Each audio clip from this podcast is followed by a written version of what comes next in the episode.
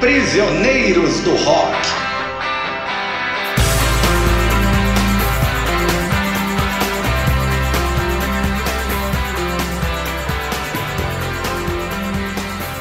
Olá, meus amigos, bem-vindos a mais um episódio do nosso podcast Prisioneiros do Rock. Meu nome é Cristian, estou com meus amigos Jair e Felipe e hoje nós vamos encerrar uma série onde nós analisamos a discografia da banda New Order. Hoje vamos partir de 1993, então nós começamos com o álbum Republic. Discografias.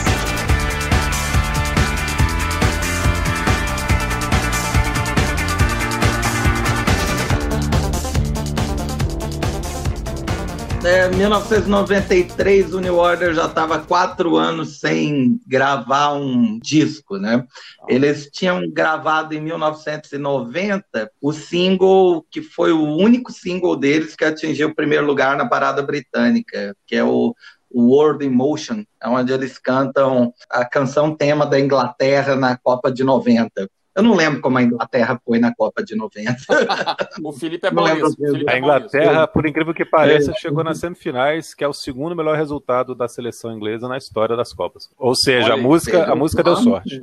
E o Republic aconteceu assim em um período de tempo estranho. É, as tensões entre os membros da banda né, já eram muito altas até antes os caras entrarem no estúdio e a gravação né, só piorou. É interessante que o Republic foi uma necessidade econômica. Tipo, a banda tinha que gravar um disco né, pra, e tinha que ganhar dinheiro, porque eles tinham perdido é, muito dinheiro com o acordo com a gravadora, né, com a Factory, é, hum. que na época, inclusive, tinha sido vendida para London Records, é, e, e, principalmente com o envolvimento é, deles num clube né, em Manchester, que era o Hacienda, né, um, um clube que basicamente inventou o culto ao DJ, inventou a, a ideia de rave, né, e popularizou o êxtase como droga da vez ali no fim dos anos 80. Uhum. Eles perderam uma, uma fábula de dinheiro e aí eu, gravar o disco era a solução.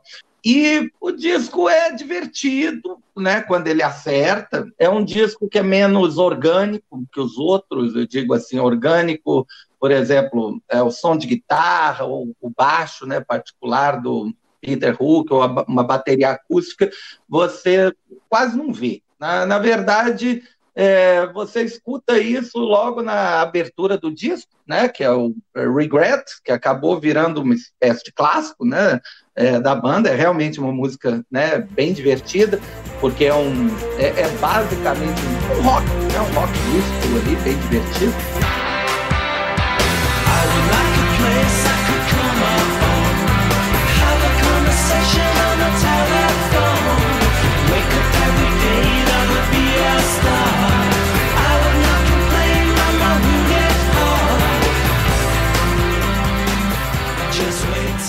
Mas o resto das músicas é, é tudo bem eletrônico, né? Bem em cima de bases programadas, né? E é, acaba meio que dando uma cansada.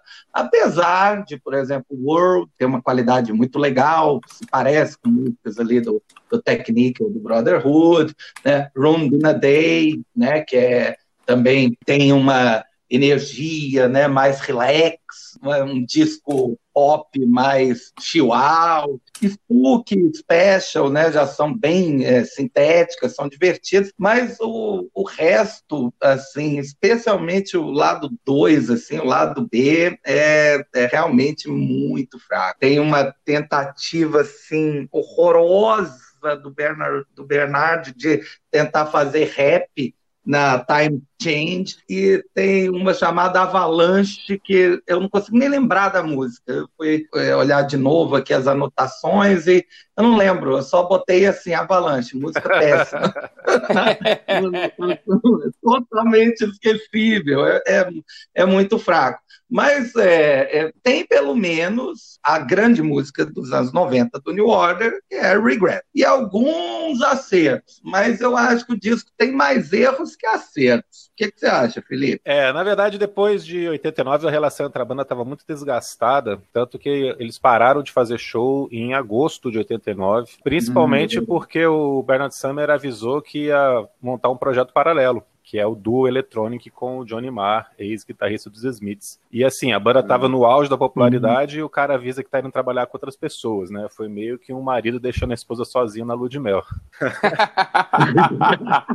e esse, essa questão que você falou do dinheiro, tinha um agravante que era o fato do New Order não ser só a principal banda da Factory Records, mas eles também eram sócios da gravadora desde o começo dos anos 80. Eles tinham 20% da gravadora. Foi uma maneira que o Tony Wilson arrumou para uhum. colocar eles no negócio, assim, já que ele nunca conseguia pagar direito o New Order. Ele falou: não, vou te dar uma participação aqui na empresa, porque aí vocês vão ganhando à medida que a gente for ganhando dinheiro também e tal. Claro que nunca deu certo, porque a Factory foi sempre mal gerenciada assim como o Hacienda, né? E eles estavam devendo mais Sim. de 2 milhões de libras na época que o Hacienda e o Factory estavam quebrando. Isso em valores de 30 anos atrás, né? Você imagina o tamanho do buraco. E tem uma história muito interessante que, que dá o tom desse disco, que é o fato de quando eles aceitam gravar por causa da grana, né, para poder dar dinheiro para a gravadora, é, o Bernard Summer fala que não vai poder participar dos ensaios da composição das novas músicas porque ele estava muito ocupado com o Electronic. O Electronic estava lançando o disco uhum. nesse mesmo período que eles iam entrar em estúdio, né, e começar a compor as músicas. Mas ele então dá carta branca para os três para que eles fizessem as novas canções e fala que depois ele só faria as letras e colocaria a voz. E aí o Peter Hook começa a se reunir com o casal Gilbert e Morris na casa deles e as coisas estão fluindo super bem, os três num clima ótimo, produzindo bastante. Ele já tinha umas oito músicas prontas assim, a Factory resolve colocar a banda no estúdio para acelerar essa gravação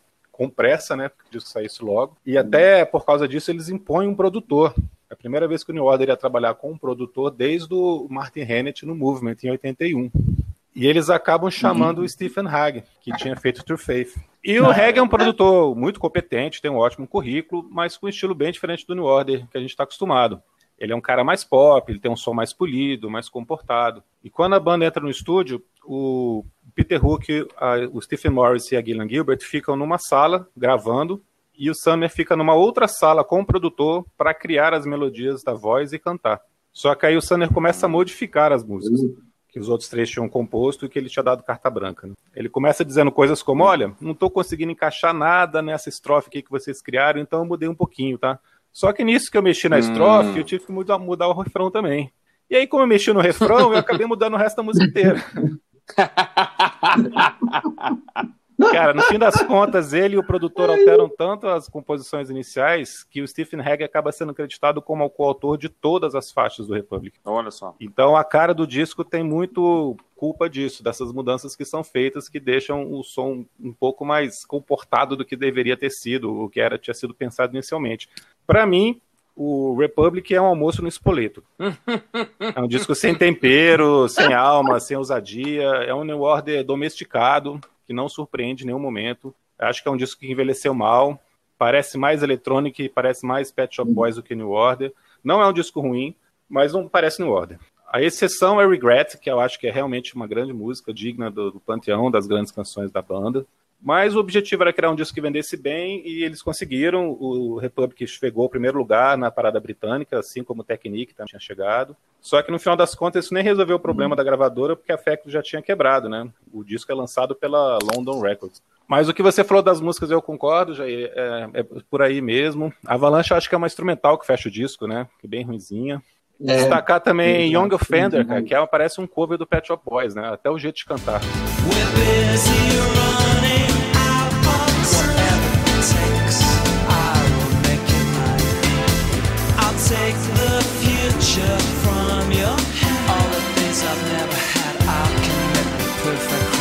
É igualzinho, cara. É igualzinho o jeito de cantar do, do Neil Tennant. É incrível. É, então, eu, eu, nunca tinha escutado esses discos é, que a gente vai falar hoje, eu nunca tinha escutado, né? Tudo semana passada para cá, é, pra gente preparar esse programa. Aí, quando vocês contextualizam, eu tô achando legal, assim, que faz todo sentido para mim, né? Porque, de fato, assim, Regret é uma maravilha, né, cara? Regret é, é para estar tá em qualquer, qualquer coletânea do New Order, assim, The Best of the Best, pode terminar com Regret, que talvez seja um clássico do grupo, né? A última música que realmente teve uma exposição maior. Eu lembro que tinha um vídeo em alta rotatividade na MTV. E, então, assim, linda música, maravilhosa, refrão bom e tal. Você sai cantando depois. Agora, o resto é mais complicado, né? O que, que eu destaquei? Em World, né? Tem vocal feminino, ficou legal, muito boa ia mencionar Spook e Avalanche também, achei as duas engraçadas. Tem um quê de, de George Moroder, até fui olhar se não tinha sido produzido pelo George Moroder. É, e tirando isso, assim, achei o disco preguiçoso. Espero que nossos ouvintes saibam que a gente não, a gente não combina o que vai falar, né? É, cada um fala uma coisa, mas é legal que tá assim, pelo menos até agora tá casando com o que eu achei. O disco começa muito bem, né? Se você escutar só a primeira faixa, você vai, né, lá nos anos 90, né? Não, essa primeira faixa tá maravilhosa, passa esse disco para cá, né? Mas o resto ele vai, ele vai de uma certa forma decepcionar. Então a banda vinha fazendo é, belos álbuns, né? E, esse acaba sendo como um álbum, talvez a, a, primeira grande bola fora, assim, da, do grupo, né? Mas assim, tem o Regret que salva, né? Como lá Under Pressure no disco Hot Space do, do é, Queen. O disco é uma porcaria, mas, tem, mas tem Under Pressure. Pode falar do, da, da, música da Copa do Mundo, né? É, essa música volta para as paradas a cada Copa na Inglaterra. Ah, que legal. uma coisa tradicional mesmo. Só para, acho que terminar o Republic, é a pior, é a pior capa. capa. Ah, com né? certeza. O Peter Saville falou que mostrou um bando de imagens, eles ficaram na dúvida sobre qual usar, e aí ele colou todas no, no encarte do CD, dá para ver, né? Todas elas coladas assim, dá uma. É umas quatro, cinco espaços de capa, mas é, é uma capa fraquíssima. É, Enfim, são eu... imagens de banco de imagens, né? Podia... Nem ele tirou as fotos, é a preguiça total, assim. É o que denota, denota tá, a preguiça do dia. Realmente a preguiça vai até na capa, né? Realmente. E aí eles tiram um hiato de oito anos. A banda, acho que a banda termina tipo três meses depois do lançamento do Republic. Uhum. Cada um vai se dedicar aos projetos solo, né? O, o Peter Hook monta o Mônaco, né? Que tem uma bom, um bom hit, né? What Do You Want From Me? É, lançou dois discos, são fraquinhos. O Bernard Summer continua lá com o Electronic. A Gillian e o Stephen montam o The Other Two, com um dos melhores nomes de banda. Ah, sem dúvida, né? cara. The Other Two é sensacional, não tenho a menor dúvida. Isso aí tá certo.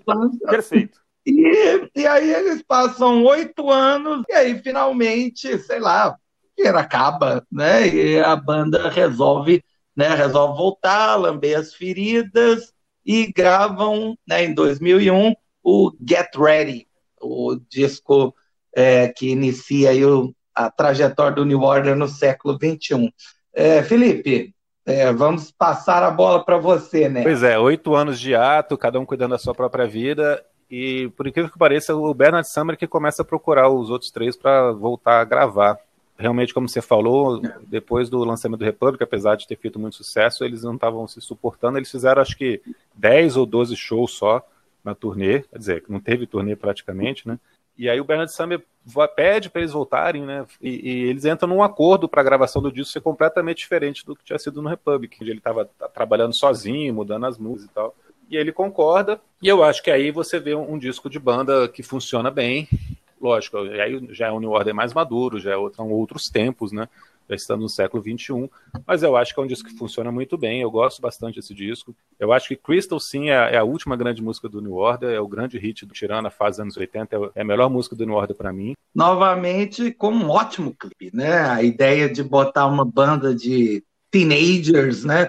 Tocando Crystal, é, é uma ironia, né? É, total a ideia de nós somos tão velhos, né? Que a gente não pode aparecer uhum. no vídeo, então a gente vai botar aqui uma banda né, de jovens para tocar a música para ver se a gente faz sucesso. E tem o detalhe, né, que a banda no, no vídeo, né, ela chama The Killers, né, o que dá para ver na, no bumbo da bateria, que depois acabou virando né, o nome, o nome da banda, né, The Killers lá do Randall Flowers. I don't know what to say. You don't care anyway. I'm a man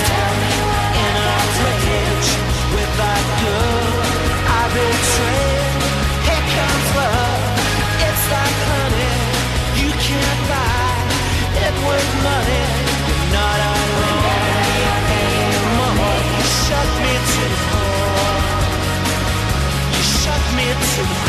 né, acabou gostando tanto do clipe e tem sonhos molhados, né, quando escuta New Order, que resolveu fazer. É, The Killers, o, a banda The Killers se inspirou nesse vídeo, né? E o Brandon Flowers, inclusive, tem um vídeo muito parecido com o vídeo de The Crystal. Depois o The Killers lança um vídeo bem parecido. E esse é. disco também tem a participação Sim. do Billy Corgan, vocalista do Smashing Pumpkins, na faixa Turn My Way. Primitive Notion também eu gosto bastante. É, não é um disco redondinho, perfeito, impecável. Tem umas coisinhas mais fraquinhas aqui, principalmente na metade final. Mas eu acho que cumpre bem seu papel, uma grande volta eu acho que o New Order mostrou que ainda tinha lenha para queimar aqui. Eu gostei porque é um disco, é um disco de guitarra, é, né? O... Tem uma bela música de abertura, né? Que é Crystal, já foi falado, junto aí com 60 Miles an Hour, né? Lembraram Chu. Esse é um disco que eu ouvi fazendo comparações, na verdade. Então, Crystal e 60 Miles an Hour lembraram, me lembraram U2. Até o jeito de cantar, um pouco sussurrado e tal. É, gostei de Primitive Notion também, interessante. Muita guitarra, né? Slow Jam, achei parecido com The Cure, tirando o vocal, é lógico, né? É, Rock the Shack também me chamou a atenção nessa vibe de, de peso, né? De, de, um disco mais pesado, mas o que me, que me incomoda de vez em quando é o, a falta dos vocais, né? Tá, quando a banda carrega no peso, né? Nos refrões e tal, sem o, o Bernard falta, né? Eu anotei aqui nas minhas anotações como se o, o sei lá, o ACDC ou o The Who chamasse o vocalista do Belen Sebastian para cantar, né? As músicas deles. Então, assim, você tem o peso ali, mas falta, né, o, o, peso no vocal. É coisa de roqueiro, velho, né? Tem, ah, pô, faltou aqui um vocal mais pesado. Mas não é, o, não é o jeito do cara cantar, ele também não ia mudar isso, né? Então, assim, é, mas eu gostei do, do, peso do disco, acho que é um, é um ótimo, muito melhor que, que, o Republic, não tem termo de comparação, né? É um, é um ótimo trabalho. E ele ainda fecha com uma balada, né? Meio levada no violão, não guardei o nome da. da que tem é, Ryan Wild. cordas e tal, tem até vocais femininos que até acho que não precisava, né? Mas assim, desses todos que a gente vai falar hoje, assim, ainda é, acho que talvez o único que eu fiquei com vontade de ter, assim, é, é o Get Ready, um disco rock and roll, né? Bem mais rock and roll do que. Agora, se não me engano, aqui não tem a Gillian Gilbert, né? O Gillian Gilbert, o Gillian Gilbert. Não, ainda não tem. Ainda Ela não tem, participa aqui, tem. né? É o último disco. Mas ela tá aqui jogada é, no canto, né? É o último assim, disco não... com a formação clássica. Ah, achei que aquela ficou servindo cafezinho, assim, ficou aqui. É um disco mais guitarreiro, Comprando... um disco mais guitarra mesmo. Só a voz é. falta, é. mas eu gostei. É, mais um detalhe que eu esqueci, o Bob Gillespie também participa Oi. de Rock the Shack. Você falou de Rock the Shack, eu lembrei. Do Primal é, do Screen, Primal né? Screen, foi do, do Mary Chain no começo e depois Jesus do Primal Screen. É verdade. O que eu acho, assim, legal do Get Ready é que ele parece ser aquele álbum da banda que não tem mais uhum. nada a provar. Né? Tipo, os caras finalmente se soltam. É realmente o disco mais rock and roll do New Order. Não, não tem nenhum outro que né, seja tão pesado, tão vigoroso. Tem um trabalho muito legal nas composições, na performance, né? A, dá para sentir que a banda tá tá mais orgânica mesmo. O Stefan, é, o baterista, ele decide partir para o misto mesmo, de é, primeiro ele programa e depois ele complementa a programação com a bateria acústica, que fica né, muito interessante, acaba dando um, um tom né, diferente para o disco as guitarras parecem coisas de garagem uhum. mesmo, né? Você pega Crystal, assim, ela tá distorcida, é, é indie rock total mesmo, é muito emocionante até, né? Até mesmo de ouvir. É também, né? Eu concordo com o Felipe, é a, a última música fantástica aí do New Order, vamos dizer assim, é, comparando com Rolling Stones, qual que é a última grande música dos Rolling opinião, Stones? Para mim também. É, eu acho, eu acho por aí também. Mas é muito legal, uma bela música de abertura. Aliás, é uma, uma banda que tem belas músicas é, de abertura. Virou uma tradição, é. né? Virou uma tradição. É uma banda que, infelizmente, por conta disso, o disco pode se chamar propaganda enganosa, né? Cabe invocar o código do consumidor, no caso do Republic, cabe. Eu também gosto, também gosto de Primitive Notion, é, Someone Like You, também fantástica. Run Wild é muito bonita, né? Tem até gaita, né? Tem arranjo de cordas, tem várias camadas do teclado da Gilbert e a letra é otimista, né? O que é uma coisa rara, né? Pro pro New Orleans. Agora, só para fazer um contraponto, realmente a voz do Sumner não é grande coisa, mas você sabe que nesse disco Uh, sabe aquela história que eu sempre falei no nosso ah. especial do Ira, sobre é, a voz do Nazi, que a voz foi ficando mais grossa, foi ficando pior. Eu acho que a voz do Sumner ficou menos pior. Não, eu acho que ele está cantando bem, eu concordo. Assim, não, sei, não sei o quanto está mexido aqui também, porque aqui a gente já tem tecnologia suficiente para mexer um pouco nas vozes, né? Mas eu acho que ele aceita o que é. ele é e, está relaxado. É, e, e, ele começa é, a controlar que, mais também o que, que ele vai cantar, é. né? Como é o que aconteceu é, no disco acho, anterior, né? Ele muda a música para ele poder cantar confortável. Ele não quer mais se arriscar, ter que subir, mudar tom, nem nada. Ele quer só uhum, ir ali na zona uhum. de conforto. Muito bem. Em 2005 a banda lança Waiting for the Silence Call. E eu acho o seguinte, que de novo a gente tem uma bela abertura, a música Who's Joe, quase épica. I love you.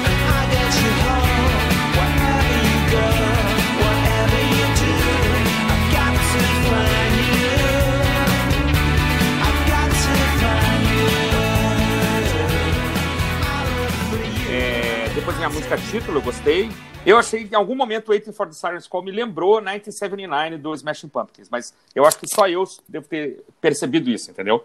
É, gostei de Crafty, né? Uma música que eu achei que o New Order tá olhando um pouco para trás. Eu achei muito estranho, você tinha me adiantado I Told You Show, muito esquisito, né? Não, não parece. Mas lembra é... É, o Kraftwerk, né?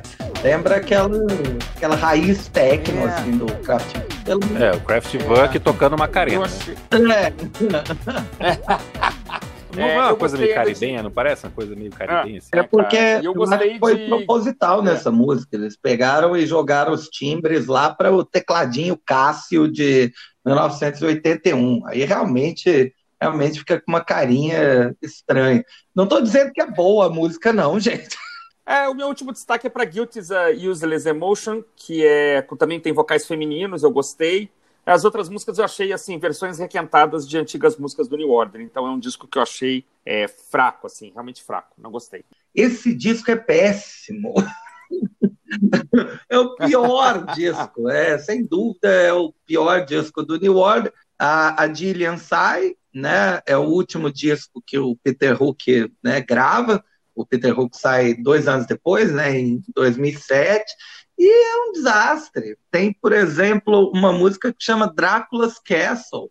Você começa a ler é, a letra, verdade. você começa a rir. É ou aquilo que você não, não sabe exatamente nem definir o estilo, que é a tal da Working Overtime, parece um, sei lá, um pós-punk divertido, né? O, o que, que é isso, gente? Não, a programação da bateria eletrônica parece que o Stefan aperta lá um botãozinho, né? Qual era né, o, o, o disquete que eu usava em 1989, né? Tá, tá, né? E pronto, e aí vai.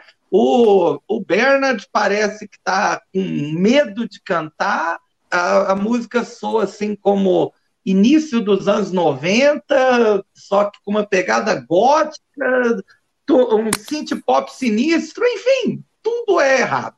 É, mas, claro, né, como você falou, sempre tem umas pérolas ali perdidas, né? Craft é bem legal, embora que é, para mim ela é regret de novo, né? É, Waiting for the Siren's Call também é uma espécie de regret requentada. Os caras não sabem se eles querem fazer uma coisa no estilo do Get Ready, eles não sabem se querem fazer uma coisa no estilo do Technique, e aí, para coroar né, o desastre, tem a, a coisa mais assim apavorante que o New Order já fez, que é Jetstream, que tem uma tem a uhum. presença né, de um, um vocal feminino que não combina, que é tipo uma mulher 20 ou 25 anos mais nova do que eles, e que fica parecendo como uma espécie de sonho sonho de macho de meia idade. Este é um dos últimos ah. CDs que eu comprei. CDs mesmo. É, eu comprei legal. na época do lançamento. Olha. Eu acho que ele é mais ou menos responsável por eu não querer mais comprar CDs. Cara, esse disco tem quatro produtores diferentes, é. se alternando entre as hum. faixas. Então o problema já começa daí, né? Essa loucura do disco que não tem identidade. Os caras que não trabalhavam com produtor nenhum agora estão trabalhando com quatro. É, eu concordo com o que vocês falaram sobre as músicas aí. É, Guilt is a Useless Emotion, para mim tem um, um, nome fantástico, mas parece a música do David Guetta. Além do, da, da, faixa título que vocês também destacaram, e Who's Joe, que abre o disco, eu gosto muito de Turn, que é a penúltima faixa, que eu acho bem legal. É, para mim é difícil decidir qual que é pior, se é I Told You So ou Jetstream. Realmente é a primeira vez que eu escutei New Order e fiquei com vergonha, assim, né? Como um grande fã que eu sou, de ficar, caramba, o que, uhum. que é uhum. isso, cara? Esses caras estão fazendo. Usando a clássica piada mórbida, o Ian Curtis se revirou no túmulo ao ouvir Jetstream, né? e aí a banda que já. A, a Gillian saiu da banda, na verdade, não por por ter brigado ou por não querer mais tocar. Né? Ela resolveu cuidar da, da, da, família, eles estavam com filhos, e ela dá um tempo. Hum. E logo depois da turnê que eles fazem com esse disco, o, o Peter Hook, mais uma vez se desentendendo com o Bernard Summer, fala que vai dar um tempo da banda, vai ficar fora. Inclusive depois de um show no Brasil, final de 2006, ele fala hum. que tá dando um tempo e tal. Só que aí quando vira 2007, a banda avisa que ele saiu. Hum. Então ele meio que foi sair. Ah, olha aí. Assim, né? E as sobras de estúdio desse disco, que deveriam ter saído imediatamente, demoram para sair justamente por causa desse clima que fica entre o, Peter Hook e os demais. Como ele sai da banda, né? Fica, uhum. Ele tinha participado do disco, até que ele se resolva judicialmente, fazem acordos ali, o, o, próximo disco não pode sair. E aí, se, ele, se vocês não tinham gostado ah, tá. do Waiting for the Sirens Call, o Lost Sirens, que é sobra de estúdio, não é muito diferente, né? Não. Eu, eu acho que, que a Sua faixa opinião, de abertura, mais uma vez, é a melhor música do disco, e o restante aqui é uma perda de tempo, cara. Vai entre o vergonhoso e o dispensável. é. Eu destaquei aqui Sugar Cane quando eu escutei. Tem uma. Cara, uma, peraí, peraí. Me explica uma, uma coisa, cara. Por que, que, as pessoas gostam de Sugar Cane, ah, cara? Eu não cara, sei, é porque, pô, gostei. Cara, todo mundo fala bem de Sugar Cane, cara. Só eu que não hum. gosto dessa música. É, eu acho que ela se destaca no meio do, do, do, do horror, assim, ela se destaca, né? Acho que é isso, né? Porque o disco tem uma bossa nova, cara. É verdade, é uma bossa é nova. Ele é a mulher feminua né? no meio eu... de um filme de terror, gore, né? Não sei qual é. É, é. E eu destaquei rapidinho também a, a Guitar Driven aqui, Hellbent, né? As outras eu achei fraca e, e, assim, as outras todas fracas demais. E na edição que eu escutei, Ainda vi uma nova versão de I Told You So, cara. Puxa vida. Os caras insistiram, os caras gostaram daquilo ali, né? Gostaram da, da, daquela coisinha mal feita, né? E tem uma nova versão, mas assim, eu, eu passei batido, não, mais nada me chamou atenção, não. Fico, fico por aqui é. sobre Lost Sirens. Acho que assim, o disco de sobras é sempre um, é sempre um terror, né? Como basta escutar o Final Cut do Pink Floyd, né? A sobra da sobra é sempre um troço complicado. E aqui é, não, não foi eu, diferente. Eu também eh, faço das palavras de vocês as minhas. É um disco absolutamente dispensável, só quem comprou é o colecionista mesmo. É um disco que dá a sensação de que, ó, é, essa música aqui não é a favorita de ninguém da banda. É, a música não é um outtake, mas é, nenhuma tem um grande momento, né? Nada, nada exatamente acontece.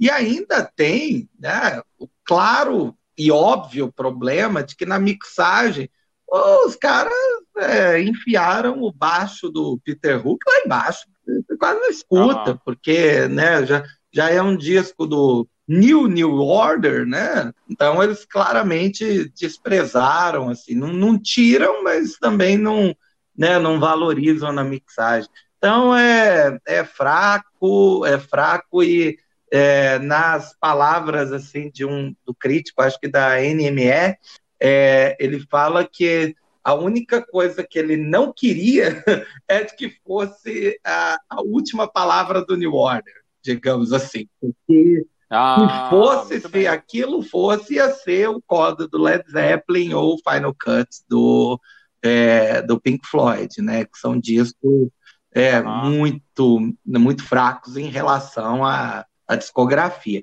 Mas, por sorte, a natureza é grandiosa e em 2015, eles, 10 anos depois né, do Waiting for Sirens Call, porque é, então é 10 anos sem lançar né, músicas, material novo, mesmo sem o Peter Hook, eles lançam o Music Complete, que aí já é um, já é um álbum né, que, no mínimo, não faz feio eles voltam para a ideia do dance rock, eles uhum. é, retomam aquela, aquela pegada de ter uma música eletrônica, mas com elementos do, de rock. O novo baixista, né, o Tom Chapman, não faz feio, ele né, cria linhas de baixo bastante interessantes. Ele é um uh, realmente um bom baixista, já tinha trabalhado com o Sumner num, num projeto paralelo, o Bad Lieutenant, e ele, né, ele faz um simulacro assim muito bom do, do que o Hulk faz, né, do som característico que o Hulk faz no, no New Order. É como se o disco fosse uma espécie de greatest hits do que a gente faz melhor. Olha, a gente faz muito bem uma música no estilo de Regret. Aí os caras vão e fazem Restless. Ou eles querem fazer aquele eurodisco, né, pro, pro povo que está na pista, né? Aí eles fazem o Tutti Frutti, né?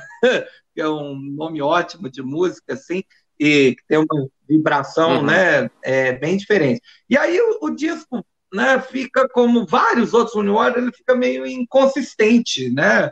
Tem músicas um pouco mais fracas, mas tem, tem músicas assim tão boas que você até esquece as mais fraquinhas. Né? Plastic, por exemplo, é uma dance music fantástica, né? Lembra muito né, o George Moroder, dá uma espécie de uhum. anestesia assim do som, tem uns umas pegadas de guitarra é, meio a la Chic, né? O, aquela guitarrinha que o Daft Punk voltou, né, a popularizar tem Singularity, uhum. que parece Joy Division, né? Começa com uma linha de baixo super sinistra, né? Umas guitarras distorcidas, né? Assim, parece que o, o guitarrista está tocando dentro do banheiro, né? É, é bem divertido. People on the uhum. High Line, como né, você sempre gosta de citar, tem vocais femininos bem legais que lembram World, uhum. né? Lembram Subculture. E tem né, o Brandon Flowers na uhum. música de encerramento, a Super Heated,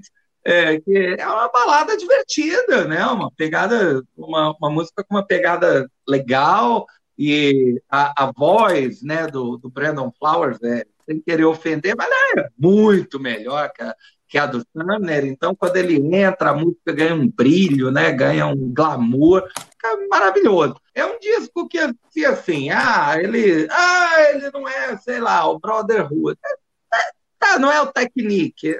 Tá, tá, não é, não é. Mas não faz feio, né? Pelo menos não é um disco que ofende, né? Uh, ofende as pessoas que gostam de New Order. Como o Felipe falou, esse pelo menos parece New Order. É, né? é verdade. Esse disco eu resolvi fazer o seguinte: eu já, tinha, já vim escutando Overdose de New Order, né, para fazer esse programa. e aí eu falei, vou deixar rolar, vou deixar rolar o disco. Deixei rolar. Né? Escutando, não fiquei olhando o nome de música e tal. Depois até olhei numa segunda vez. Eu, no final, eu achei o disco, o termo é agradável. Né? Achei um disco agradável, bom de escutar, tranquilo, não tem nada que, que dificulta a sua vida. Né, gostei. Depois fui pegar o nome das músicas, gostei muito de Singularity, para mim deveria ser a música de abertura. Ela viria, viria bem na tradição de boas músicas de abertura. Tem mudança de andamento no meio, muito bem gravado, assim. Acho que é, tem a assinatura da, da Gillian Gilbert, né? Assim, ela voltou mesmo para a banda, então é, isso, isso aparece no disco, né? E eu gostei de People on the Highline também, Academic e Super Hated que eu achei até parecida com a Ra, Super Hated, achei que o vocal do Morten Harkett ficaria melhor, assim, o, os sons e tal. Tem umas coisas meio esquisitas, Stray Dog, é, Unlearn This Hatred, achei meio esquisitinhas as duas, assim, mas em geral é um disco que, que ele vai bem, assim, você coloca, colocar para dirigir, colocar para para trabalhar, para estudar, se você consegue fazer isso, né, ouvindo música e fazer alguma outra coisa, é um disco que faz um, um pano de fundo bem legal, assim. A banda não vai voltar a fazer um clássico, não vai voltar a fazer um disco como, como se fazia no passado, porque nenhuma banda com, sei lá, 40 anos de carreira eh, consegue, né? Dificilmente você vai estender sua fase criativa para tão longe, é o que o Jair falou, é, ah, é um clássico? Não é, mas ele não faz feio como a banda vinha fazendo. Né? Então, parafraseando aí o jornalista que, a, que, o, que o Jair é, mencionou, se esse fosse, por exemplo, o último disco, seria uma saída digna para o New Order, é o que eu acho. É isso aí, Felipe... cara, eu concordo com vocês, vou acrescentar uns detalhes aqui. É, o Singularity é uma música que eles fizeram com o Chemical Brothers, explica ah, a qualidade, né? Bem. Agora, Agora com o Tom sentido. Holland do Chemical Brothers, né, a dupla. Uhum. É, essa menina que canta em, em, People on the High Line é do La Hooks, que é, um, que é ela, na verdade, né? Que é o um nome artístico dela como uma cantora synth pop moderna da década uh -huh, passada, uh -huh. na década de 2010. E o Stray Dog que você achou estranho é cantada por ninguém menos que o senhor Iggy Pop, cara. Eu achei bem. Pois é, eu achei, achei estranho. Uma, uma bela homenagem. Mas o Iggy eu... Pop tá cantando desse, nessa música. Eu, eu, gosto dela, eu acho que funciona muito bem. Eu, eu também gosto bastante de Super Heated, eu acho sensacional esse final do disco ser com essa música. Como você falou, até é, parece errar mesmo, né? É um pop song bem anos 80, pop bem anos 80, mas alta astral, é, divertida pra caramba. Achei. Muito legal, bem contagiante. Uhum. Entendeu? Não foi para diminuir a música, é que realmente é, me lembrou muito a Eu entendi é bom, como elogio. Ótimo, não, perfeito. Foi a intenção, Eu foi também essa gosto muito de Nothing But a Fool. É a mais longa do disco. Ela vai num crescendo, assim, tem um vocal feminino que vai entrando bem baixinho no final, fazendo um coro que vai se repetindo. Essa me pegou desde a primeira vez que eu escutei esse disco, quando ele foi lançado lá atrás, 2015. E que não sei se o New Order vai lançar um álbum cheio daqui pra frente, se vai só lançar esses, esses singles, como ele tem feito. Mas se parar por aqui tá bom, tá parando de uma forma Uhum. digna. Se recuperou do, do disco anterior, das suas sobras de estúdio, que são sobras mesmo. Conseguiu sobreviver à saída do Peter Hook. E olha que eu sou muito fã do Peter Hook do New Order, eu acho que o Peter Hook definiu o som do New Order dos anos 80. É um, como você falou, é um disco muito agradável, é um disco bem bacana, você ouve fácil, não tem nada aqui que você fica com vontade de xingar, nem de chutar a caixa de som. Ao contrário, né, do, do Lost Siren, por exemplo. Né, Se tem não isso, né? tem mais o mesmo nível dos anos 80 e não vai ter nunca mais mesmo, normal, né? Assim é a vida, assim são as pessoas. Tá mostrando que, que tá honrando o seu enorme legado. Muito